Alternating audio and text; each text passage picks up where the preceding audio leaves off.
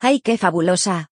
Si hay alguien escuchando esto, bienvenidos a un nuevo episodio de ¡Ay, qué fabulosa! Eh, estoy muy contenta. Hacía tiempo que quería hacer un capítulo hablando de Selena Gómez concretamente, pero no de cualquier cosa, sino de su discografía que amo. Como veis, voy al grano, empiezo pa, pa, pa, pa, pa, ya. Mi emoción viene a raíz de dos cosas. Uno, como he repetido en varias ocasiones, que soy muy pesada, Selena Gómez es la persona que más quiero en esta vida. Dentro del sector, personas que no conozco de nada, ¿vale?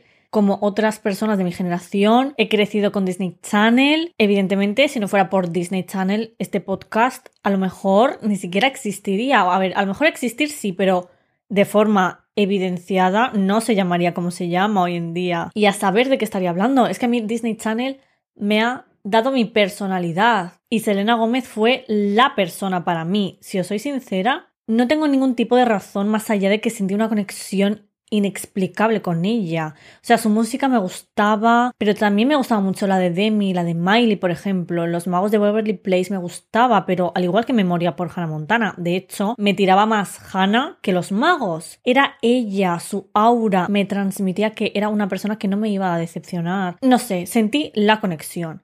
Bueno, miento. Hubo un proyecto que seguramente de forma inconsciente me hizo saber que Selena Gómez iba a ser la persona que iba a querer y a apoyar para el resto de mi vida. Ese proyecto es Una Cenicienta Moderna 2. Esa película lo fue todo para mí, sobre todo por, aparte de la historia, por la banda sonora. Uf, con la banda sonora. Pero bueno, luego entraremos en eso y en los temazos que nos dio. La otra razón por la que quería hacer este episodio es porque siento que la carrera de Selena Gómez no es para nada conocida por el público general en España. Me voy a centrar en España. En Estados Unidos obviamente no es así, en Latinoamérica tengo constancia de que su música gusta y tiene muchísimos fans, pero en España siento que te tienes que interesar específicamente por su música para enterarte de qué va la cosa. O hay personas que conocen sus canciones pero ni siquiera son conscientes de que son suyas. Y esto creo que también ocurre en, en las personas interesadas por el mundo de la cultura pop, como que Serena Gómez siempre suele pasar un poco desapercibida, pero creo que de verdad que no se le da oportunidad. De hecho, cada vez que alguien me dice que es medio fan de Selena, o que se sabe mm, X número de canciones suyas me vuelvo loca, pero porque no me suele pasar regularmente. ¿Por qué creo que ocurre esto? ¿Porque Selena Gómez tenga una mala discografía? No. Amo su discografía, he crecido con ella, y por eso quiero reivindicarla aquí. De hecho, es la única persona con la que puedo hacer el challenge este de adivinar una canción con un segundo de escucha. Pero vamos, cualquier canción suya. Es verdad que las del EP de revelación las tengo más atravesadas, pero porque ese proyecto a mí, mm, sin más, aunque las conozco y las tengo ubicadas y tal, pero las demás las tengo clavadísimas en mi cabeza. Las reconozco todas independientemente de qué fragmento de canción me pongas, de cuánto tiempo, en fin, que soy una friki. Volvamos a por qué la música de Selena no está dejando el legado que merece. Creo que esto ocurre porque su equipo es una mierda. Tal cual, creo que no se ha hecho un buen marketing, creo que no se ha hecho una buena campaña, llámalo X, con su carrera y con su imagen en cuanto a su música. Y eso me parece algo muy importante. Ninguno de sus discos ha tenido como una era como tal. Alguno ha tenido algún intento, pero vamos, en mi opinión se ha quedado en intento. ¿Qué quiero decir con era? Bueno, Taylor Swift es el claro ejemplo de lo que significa crear eras. Al final, pues cada disco, cada proyecto, cada lo que sea, está guay que tenga una estética muy determinada y que no solo sea el disco y ya está, sino que lo lleves más allá, que la gente te identifique con cierto elemento, con cierto color, yo qué sé, cualquier cosa. Y en mi opinión, creo que le ha faltado eso a la carrera de Selena Gómez. Por ejemplo, si tú te quieres disfrazar de Selena Gómez, evidentemente puedes, pero como que mm, la gente no lo va a entender. Por ejemplo, si te disfrazas de la era de Bangers, de Miley, todo el mundo va a saber qué es Miley. Identifica ciertos elementos con esa persona. Y ojo, cuando hablo de, de, su equipo también la incluyo a ella. Se le dan muchas cosas bien en la vida, pero esta no es una de ellas. Y repito que esta es mi opinión. Si alguna persona que esté escuchando esto piensa que su carrera se ha llevado increíblemente perfecto. De hecho, pues yo me alegro porque la amo. Y con esto no quiero que suene a que a hate ni nada, es que todo lo contrario, me da rabia porque su música tiene mucho potencial y de verdad pienso que si se hubiera llevado de otra manera a nivel promoción, mm, también os digo que creo que eso no le va mucho. Ya sabemos que a ella no le gustan mucho las promociones, pero bueno, creo que hay otras maneras de, de crear una era específica sin tener que, que ir a 100, a 100 millones de sitios, sin tener que, yo qué sé. Creo que se ha juntado eso con que sus primeros proyectos ni siquiera los considera suyos. En concreto, cuatro discos. Cuatro discos son muchos discos, pero ya entraremos en eso. Antes de nada, quiero mencionar algunas canciones que sacó a través de Disney Channel para proyectos del canal. A finales del 2007 se estrenó la primera serie barra proyecto que ella protagonizaría. Todos sabemos cuál es. Ya la he dicho, de hecho, Los Magos de Waverly Place. Selena fue tanto la cantante de la intro de la cabecera Everything is not what it seems como de otras canciones de la banda sonora. Hablemos primero, por favor, de Everything is not what it seems. La iconicidad de esa canción. Amo el momento en el que mm, está con Jimmy Fallon promocionando Rare y él le dice Bad Guy de Billie Eilish está inspirada en esa intro. Ponen como un trozo para comprobar que mm, efectivamente es así, si hay algún tipo de, mm, de similitud.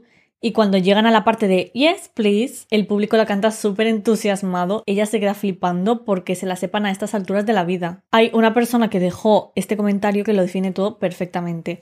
La traducción sería más o menos, cuando el público grita Yes, please es cuando sabes que ella ha criado a toda una generación. Y real. Siento que tanto esa intro como la de Hannah Montana como la de Raven son las tres que más se han quedado en, las mentes de las personas. Luego, ¿qué otras canciones forman parte de la banda sonora?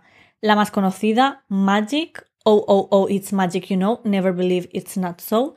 Vamos, tengo clavado ese videoclip en el cerebro por todas las veces que lo ponían en, en las publis de Disney Channel tengo que decir que tardé bastantes años en enterarme de que era una cover y que la versión original era una canción de rock que salió en el 74. O sea, perdonadme, pero mi primer contacto con Magic fue con Selena Gómez y siempre, siempre, siempre, siempre la relacionaré con, con ella. Pero hubo dos canciones más que poca gente conoce, Disappear y Magical, que no Magic, Magical. Dos temazos. En Disappear le está diciendo al sujeto amoroso en cuestión, me dijiste que volverías conmigo y ahora mm, que no me necesitas en tu vida, ubícate, no hay magia cuando no estás, pero no te preocupes porque no te voy a dejar desaparecer. Es una amenaza. Y en Magical está en la siguiente fase, ¿no? Como la, la de aceptación, aceptación de que la relación no va a ninguna parte. Pero por otro lado está como, ojalá hechizarte para que me quieras para siempre y todo sea como yo quiero amamos esa narrativa porque mm,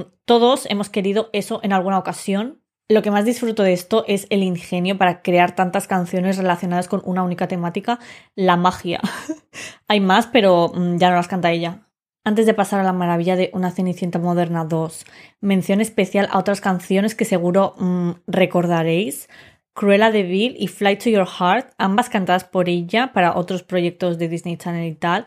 La de Fly to Your Heart fue muy cute y todo lo que tú quieras, pero la de Cruella de Vil, ¿cómo no iba yo a amar a Selena Gómez? Cuando una de mis obsesiones más grandes de pequeña fue la película de Los siento un dálmatas y a ella le asignaron esa canción para un recopilatorio de clásicos de Disney, que al igual que el videoclip de Magic, eh, este lo echaban cada dos por tres y me fascinaba porque a ella la pintaban como una fashion icon, intercalaban clips de, de la película, cada vez que veía un dálmate por la calle yo pensaba, Selena Gómez. Encima la canción era súper guay, súper rockera. Bueno, rockera, eh, rock entendido como pop rock adolescente. Es que ni adolescente rollo para niñas pequeñas. Luego hizo más cosas con el tiempo, Shake It Up, Send It On, One and the Same. Bueno, One and the Same con Demi fue otra canción que me cambió la vida. Ojalá haber tenido una mejor amiga en ese momento con la que cantarla gritando o con la que recrear ese videoclip, pero bueno, a mis alrededores no les interesaba esto, era mm, yo en mi casa sola viendo este tipo de contenido en bucle. Y ahora sí que sí, una Cenicienta moderna 2. No me voy a parar a hablar de la película porque ese no es el point. A lo mejor en otro episodio hablo de ella extendidamente porque de verdad amo. De hecho, yo me pensaba que era de Disney Channel. O sea, me enteré mm, bastante tarde que no. No sé por qué lo pensaba, porque ni siquiera la echaban ahí. O sea, como que sí que la llegaron a echar, pero muy tarde, más, más tarde del estreno y tal. Pero yo que sé, como todo lo que yo veía de pequeña era de Disney Channel, todo lo relacionado con eso, encima Selena Gómez, no sé qué. En algún momento, seguro, seguro, seguro que me pongo a hablar. Es que ya no un, un rato en un episodio, ¿no? Es que seguramente hago un episodio entero de esta Maravillosa película. Pero vamos a lo que vamos, a las canciones. De aquí salieron tres pedazos de canciones. Uno, Banga Drum. Dos, New Classic, que amo. Creo que es de mis canciones favoritas del mundo, sin exagerar. Y tres, Tell Me Something I Don't Know. El día en el que yo escuché esto por primera vez, me convertí en fan incondicional de Selena Gómez. Me dio musical y narrativamente lo que necesitaba en ese momento. Va en relación con la narrativa de la película. Nos canta, todo el mundo me dice que deje de luchar por mis sueños, que no lo voy a conseguir, que no está bien lo que siento. Mm, dime algo que no sepa ya, gracias. O aportas o apartas. Esa canción se hizo bastante popular y creo que hay gente que ni siquiera es consciente de que es de Selena o de que forma parte de una banda sonora o lo que sea, pero es increíble la película. Ay, Dios mío. A ver, seguro que hace mucho que no la veo, ¿eh? seguro que es la típica película que adoras de pequeña y la ves ahora y es un truño, pero la verdad que no creo porque estaba, yo recuerdo que estaba bastante bien hecha, es que no sé, no me acuerdo, a lo mejor la veo ahora y me da cringe. La volveré a ver y haré un episodio, lo juro. Una vez mencionado todo esto, pasemos a la discografía de Selena Gómez como tal, ¿vale? Que todavía ni hemos empezado. Aquí hay dos fases muy marcadas y una como que se mezcla mm, con la otra por una cosa. Ahora lo comento todo bien. A ver, primero está la etapa de Selena Gómez and the Scene y luego la de Selena Gómez.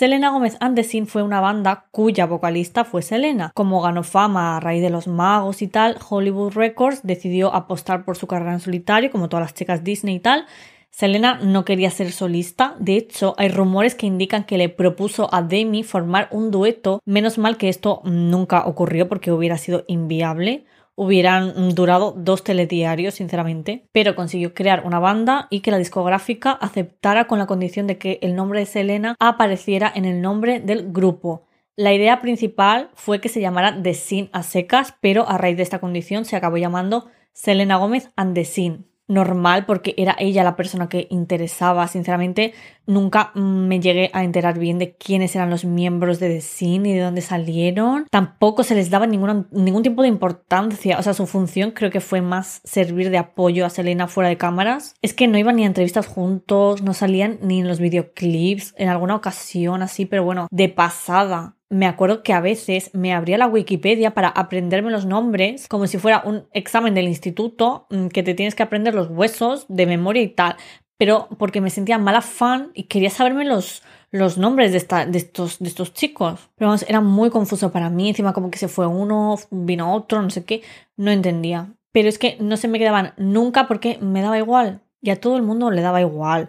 De hecho, hay muchas personas hoy en día que no son conscientes de esta información. Con el tiempo creo que esto no ha aportado nada. Mm, encima en Spotify está la división y cuando entras en el perfil de Selena no aparecen las canciones que tiene con The Sin. Eso, quieras o no, bajan puntos ante el público, por así decirlo, porque no se ven canciones icónicas como Love You Like a Love Song, Naturally, A Year Without Rain. Y si alguien aleatorio busca a Selena Gómez y no ve eso, deja de relacionar esas canciones con ella y con el inicio de su carrera, no sé. Creo que si vas a su perfil y le das al aleatorio, sí que salta Love You Like a Love Song, pero un poco más. Yo tengo una playlist donde recopilo toda su música para mm, cuando me apetezca escucharla, porque si no, y seguro que habrá un montón por ahí, la verdad. Ahora es cuando empezamos a repasar la discografía de Selena Gómez, ¿vale? Hay colaboraciones que no voy a mencionar o álbumes que son remixes, etcétera, etcétera, porque no vale la pena. Iré comentando cada disco y cositas así importantes y os diré mi top 3 de canciones de cada uno. Selena Gomez Andesin tiene tres discos. El primero es Kiss Antel, que salió en 2009. Kiss Antel es un discazo muy infravalorado, no tiene skips. Atención a lo que voy a decir, considero que es de sus discos más coherentes musicalmente. Es decir, que me sacas esas canciones fuera de contexto y te sé decir que son de Kiss Antel y no de otro, cosa que me parece fundamental a la hora de crear un proyecto musical. Es pop rock adolescente en todo su esplendor. La portada es lo más, muy icónica. Selena en ese primer plano con el corazón rosa en los labios. Creo que fue un buen comienzo. El primer single fue Falling Down. Falling Down me tuvo con la frase de You gave me roses, but they're all just made of plastic. Amo. Y el segundo fue Naturally, que lo petó ha envejecido súper bien esta canción y todo el mundo la conoce. ¿Os acordáis de cuando Selena vino a España al maravilloso programa El Hormiguero, que la obligaron a cantar un trozo de Naturally en español? El pánico en su cara al principio. Bueno, esa entrevista en general, ya todos sabemos la forma de entrevistar de Pablo Motos. Lo mejor es la manera en la que Pablo forzaba a decir Selena en lugar de Selena, que decía Selena, no sé, lo decía raro, es que ni siquiera me sale imitarle. Porque la pronunciación correcta de su nombre es Selena, al ser de Estados Unidos, pero aquí de toda la vida se la ha llamado Selena y ya está. Que me parece guay que delante de ella eh, intente llamarla como está acostumbrada y tal, pero no sé, era como muy raro. ¿Cuál es mi top 3 de Kiss and Tell? Me cuesta elegir, fíjate, tengo clarísimo que mi canción favorita es I Want to Apologize súper empoderada, le dice al sujeto amoroso en cuestión, eh, Nick Jonas, que no piensa cambiar quién es por él, que le den por culo, vamos, porque hubo un limbo en el que Nick iba de Miley a Selena y de Selena a Miley y tal. Tengo un episodio específico hablando de esto, así que ya sabéis. Luego, Stop and Erase es una pasada, suena enfadadísima, le está cantando las 40 al chico que, que la ha decepcionado. La letra es para mirarla y estudiarla bien, ¿eh? Y ella suena increíble. Y a ver, la tercera no sé cuál decir. Estoy entre Kiss and Tell y The Way I Loved You. Voy a decir Kiss and Tell porque me parece una pedazo de intro y está muy, muy, muy infravalorada. Nadie habla de ella, ni siquiera en el fandom. Otra canción en la que está enfadada, pero es divertidísima. En 2010 llega A Year Without Rain. ¿Qué me pasa a mí con este disco? Me gusta. De hecho, los singles que son eh, Run Around y Run Around y Ever the Rain me flipan, pero siento que no es coherente y de las pocas canciones que tiene, quitaría algunas, fíjate. No voy a decir cuáles por si me pegáis, pero es verdad que es un disco muy cortito y hay skips, entonces eso mm. aprecio que hubo un intento muy notorio de innovar.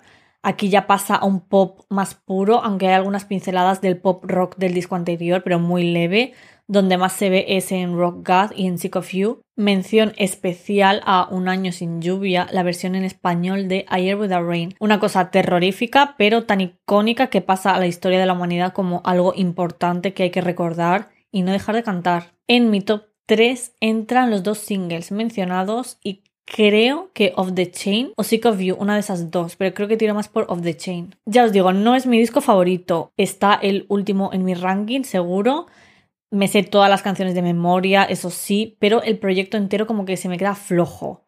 Lo bueno es que los dos singles tuvieron muy muy buena acogida y eso pues obviamente hizo que la carrera de Selena para arriba para arriba. Y el tercer y último disco de Selena Gómez and the Scene es When the Sun Goes Down, que salió en 2011. Ojo que aquí hay muy buenas canciones. Love You Like a Love Song, Who Says, Hit the Lights, que estos fueron los singles, y luego My Dilemma, Whiplash, Out Loud, We on the Night, Bang Bang Bang, Middle of Nowhere. Middle of Nowhere es tan fan favorite. En general está muy guay. Es que he dicho casi todas. Este fue un buen cierre para The Scene. Joe, Jusses se convirtió en un himno para las adolescentes inseguras. Ese na Ahí no me sale muy bien, pero bueno. Como ya dije en el primer episodio del podcast, yo aprecio mucho los nananás. Este es muy bueno. Aquí, de nuevo, hay una versión en español de un single, en este caso de Jusses, que se llama Dices. A diferencia de Un año sin lluvia, este no tiene mm, por dónde salvarse, es horrible. Yo de hecho me había olvidado por completo de su existencia, sinceramente. Cuando, mm, claro, repasando y tal las canciones y, los discos, dije, madre mía. Pero bueno, minucias. Otra cosa que aprecio es que tuvo una estética marcada. No se lleva más allá, pero por lo menos los visuales del álbum fueron muy guays. No le doy un 10 a este disco porque le falta, pero un 9 de 10 le doy. Mi top 3 sería Love You Like a Love Song, My Dilemma y en el podio Middle of Nowhere. Una vez The Sin desaparece, Selena Gómez empieza su carrera en solitario. Para ella, porque para los demás no hubo diferencia. A ver, se notó en el sonido, porque su álbum debut como Selena Gómez fue Stars Dance en 2013. Un álbum de puro pop, un álbum lleno de temazos, un álbum con cero skips. Creo que dije en el capítulo de mm, hace 10 años pasó esto, que considero que este es su blackout. Para muchos estaré exagerando, pero yo me siento como me siento. ¿Qué ocurre con este disco? ¿Por qué dije antes que las dos eras de Selena se mezclan un poco? porque en un momento de su vida Selena Gómez dijo que no considera sus cuatro primeros discos suyos. Es decir, ninguno de Selena Gomez and ni este, porque ella no tuvo mucha influencia ni, ni, tuvo mucha voz a la hora de crearlos. Este año hay muchos indicios de que se viene un nuevo disco y a lo mejor veis a gente diciendo que va a ser su tercer disco y no el séptimo.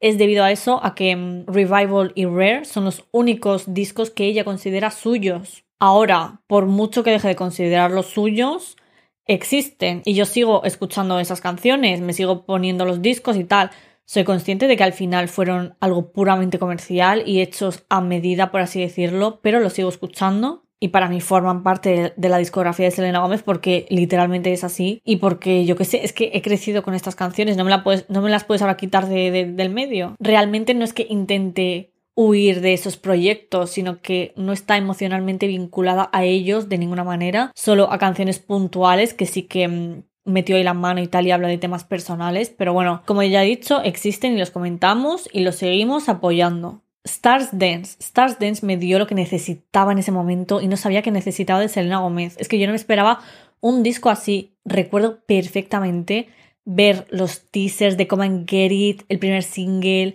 la emoción de lo que se venía, todo el movimiento que se creó en Twitter, el debut de Slow Down. Buah, me acuerdo de que me quedé hasta las tantas esperando el estreno de la canción y yo nunca hago eso. Priorizo dormir, la verdad. Muy pocas veces me, he quedado hasta las 5 de la mañana esperando a que salga una canción, un disco y tal, pero eso porque prefiero dormir. Ya cuando me despierte, pues lo veo. Y cuando el disco salió, yo me acuerdo que, que, estaba de vacaciones en Roma con mi madre. Escuché Like a Champion por primera vez en el bus de camino al Coliseo. Mm, como que intentaba pillar algún momento de medio soledad para poder procesarlo bien y, e ir escuchando las canciones. Recuerdo perfectamente que no llegué a escuchar Undercover hasta que mi padre nos vino a recoger al aeropuerto a la vuelta, porque para mí la primera escucha fue una experiencia. Iba yo de copiloto, era de noche, la carretera estaba libre, mi padre iba ahí a tope. Acababa de llegar de Italia sintiéndome Hilary Duff y en el momento en el que le di clic a Undercover dije, ya está, esta es mi canción, el subidón que me dio, es que no os lo puedo explicar y recuerdo perfectamente lo primero que sentí como que una emoción así en el pecho, wow. Luego, drama. Hubo mucha expectación con este disco y dos canciones se filtraron en Tumblr. Forget Forever, que en ese momento la gente lo llamaba de otra manera y luego pues se vio que se llamaba así. Y una parte de Love Will Remember. La versión que se filtró de Love Will Remember fue muy diferente a la versión actual. Esta canción habla de su relación con Justin, es una canción de ruptura. En el momento en el que esto salió ellos estaban separados y la versión filtrada empezaba con una nota de voz de Justin diciéndole literalmente Hola bebé, soy yo, solo quería llamar para decirte lo mucho que te quiero. Quiero que sepas que eres mi princesa, eres digna de todo el amor del mundo, eres el amor de mi vida. Y ya ella empieza a cantar. Hay rumores fuertes de que Taylor le dijo que quitara esa parte porque era demasiado personal y creo que la llega a meter y hoy en día se habría arrepentido, la verdad. Muy fuerte. Lo del rumor creo que es mentira. O sea, creo que la gente se lo sacó un poco por la manga. No sé de dónde salió. Pero bueno, yo me las imagino ahí. Eh, las dos solas, Selena poniendo en la canción, diciendo tal. Y Taylor, buah, tía, no sé qué. Y ya, ya, pero es que no sé qué. Y no sé, me hace como ilusión. Me hace como ilusión imaginármelas interactuando, no sé. A veces pienso, ¿de qué hablarán Taylor y Selena? Pues de muchas cosas. Mis tres canciones favoritas. Hmm, hmm, hmm, Diría Stars Dance, Come and Get It y Write Your Name. Siendo Write Your Name la primera, una canción muy infravalorada, pero vamos, me encantan todas. Mención especial a la bonus track Nobody Does It Like You. La mitad de reproducciones de esta canción son mías y he de decir que fui al tour en Madrid de Stars Dance, me lo pasé increíble.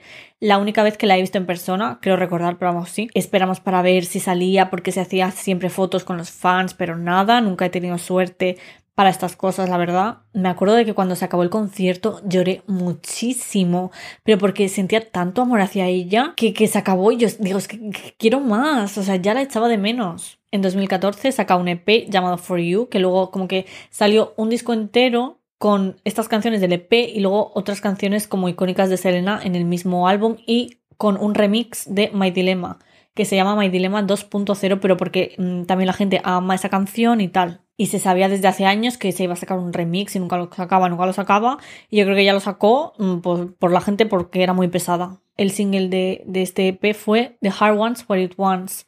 una de sus mejores canciones, sinceramente, de las más honestas, sigue tratando su relación con Justin y expresa cómo no puede superarlo. ¿Recordáis lo que os he dicho hace dos minutos sobre el mensaje de voz de Justin hacia ella? Aquí sí que mete un mensaje de voz, pero suyo. Y no en la canción, sino al principio del videoclip. Es muy duro. Sé que en algún momento haré un capítulo hablando de la relación de estos dos, así que no me voy a extender mucho. El primer disco como tal que Selena Gómez considera suyo llega en 2015, Revival, aunque sigue habiendo algo de drama porque la portada mm, es una fotografía suya desnuda y hoy en día se arrepiente de que, de que sea así, ya no está cómoda y eso me da bastante pena, la verdad. Mm, de aquí salen muchos, muchos temazos. Kill Them With Kindness, Hands to Myself, Same Old Love, Good For You. Ay, Good For You me encanta. Me and My Girls. Es un disco muy, muy bueno, aunque considero que hay bastantes skips. A ver, tampoco bastantes, pero algunos. Lo que me pasa es que las canciones que me gustan, me gustan mucho y las que no, mm, no las odio, pero me dan igual. Por ejemplo, Survivors, Body Heat, Rise, como que solo las escucho cuando me saltan en el aleatorio y por alguna razón no puedo pasar de canción. Entonces, pues digo, pues bueno, ya lo escucho. Pero ya os digo, las que están guays, están muy guays. Aparte de que, mm, aparte de, de las que he dicho antes, la canción Revival me encanta.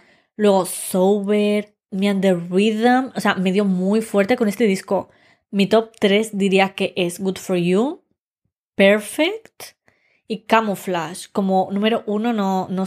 Creo que, bueno, iba a decir, no sé si elegir entre Good for You o Perfect, pero es que Good for You me encanta, pero de verdad que os digo que cuando salió esto me quedé en shock. Encima, no entendí muy bien una cosa que se hizo con esta canción y es que salió la canción, pero es que luego la versión del videoclip es otra totalmente distinta, como que la producción cambia y no lo entiendo y la del videoclip no me gusta tanto, pero es que pero la versión canción, la versión que tú escuchas en Spotify me flipa. Iba a ir al tour, pero todos sabemos lo que pasó. Y si no lo sabéis, mirad su documental o, o escuchad mi capítulo hablando de él, que ahí lo menciono. De hecho, a todo, todo lo que pasó hasta 2020 no volvió a sacar disco. Pasaron cinco pedazos de años, aunque entre medias eh, fueron saliendo canciones.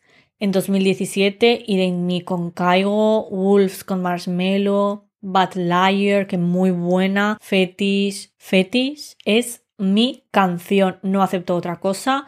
La, mm, la robo, no sé, es que no puedes decir que Fetish es tu canción porque es mi canción. Encima, ese pedazo de videoclip que se marcó con Petra Collins, su amistad es lo mejor que, me ha pasado en la vida. No os miento cuando digo que Fetish me hace sentir la mujer más poderosa, la mujer más guapa del mundo. Desde que esto salió, no paro de decir que este es el sonido que Selena Gómez tendría que seguir.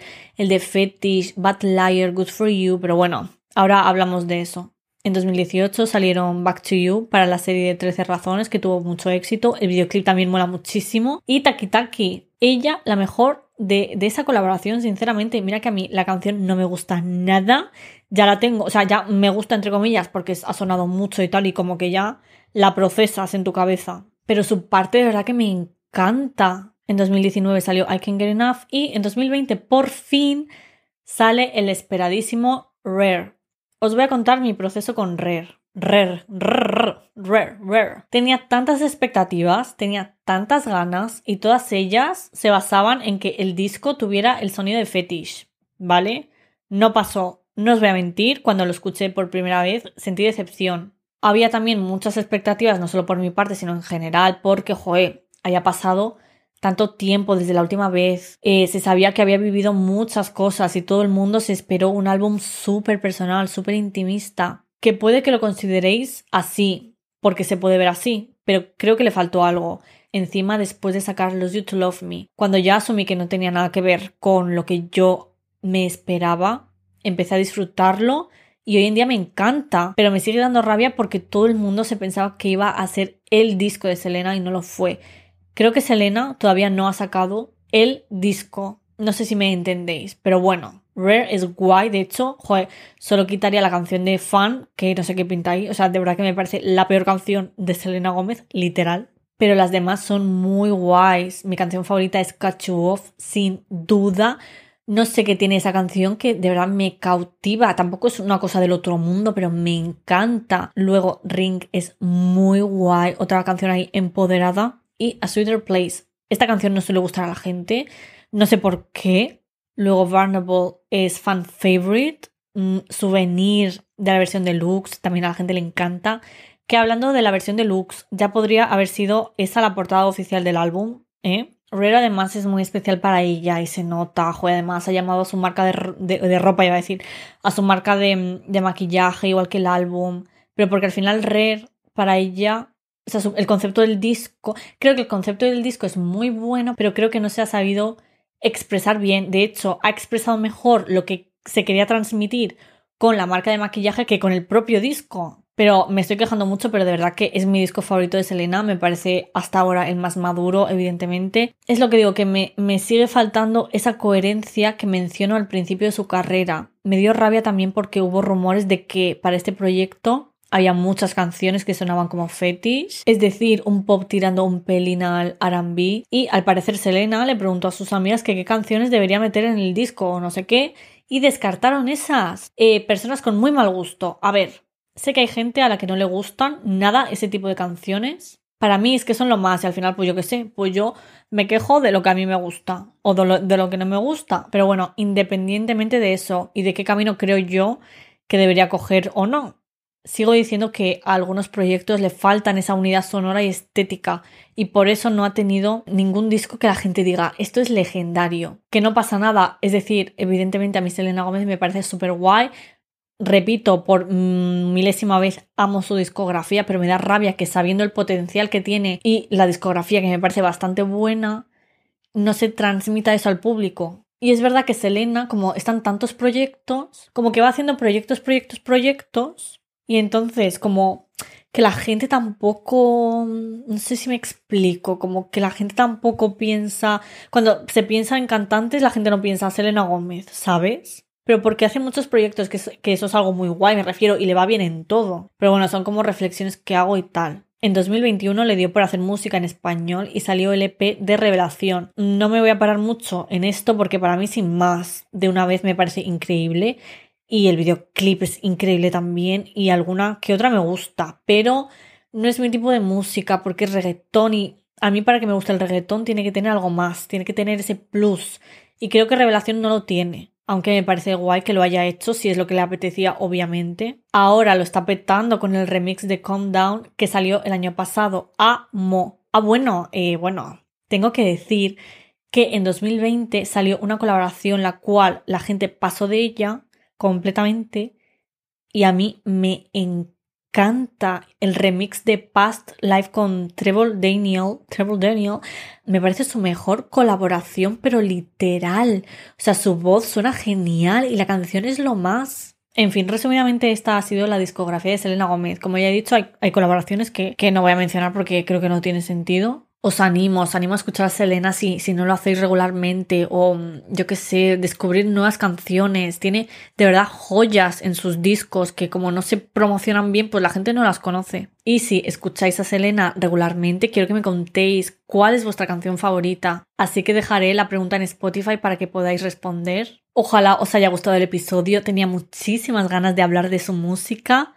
Tengo muchas ganas de que salga el nuevo disco, no se sabe cuándo. Ella ha ido diciendo por ahí cosas, tampoco muchas, pero joy, al final, pues lo que ha dicho, por lo que ha dicho, se entiende que sí que va a salir este año. Todas las páginas que se dedican a hacer updates del mundo del pop, del mundo de la música, confirman que va a salir disco.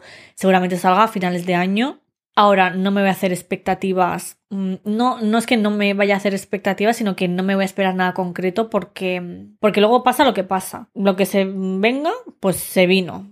Yo sigo esperando que saque un disco con el sonido de fetish. Siempre, siempre, siempre lo esperaré. Y a lo mejor me gozo en un pozo, pero bueno, vuelvo a repetir que, espero que os haya gustado. y nada, nos escuchamos en el siguiente.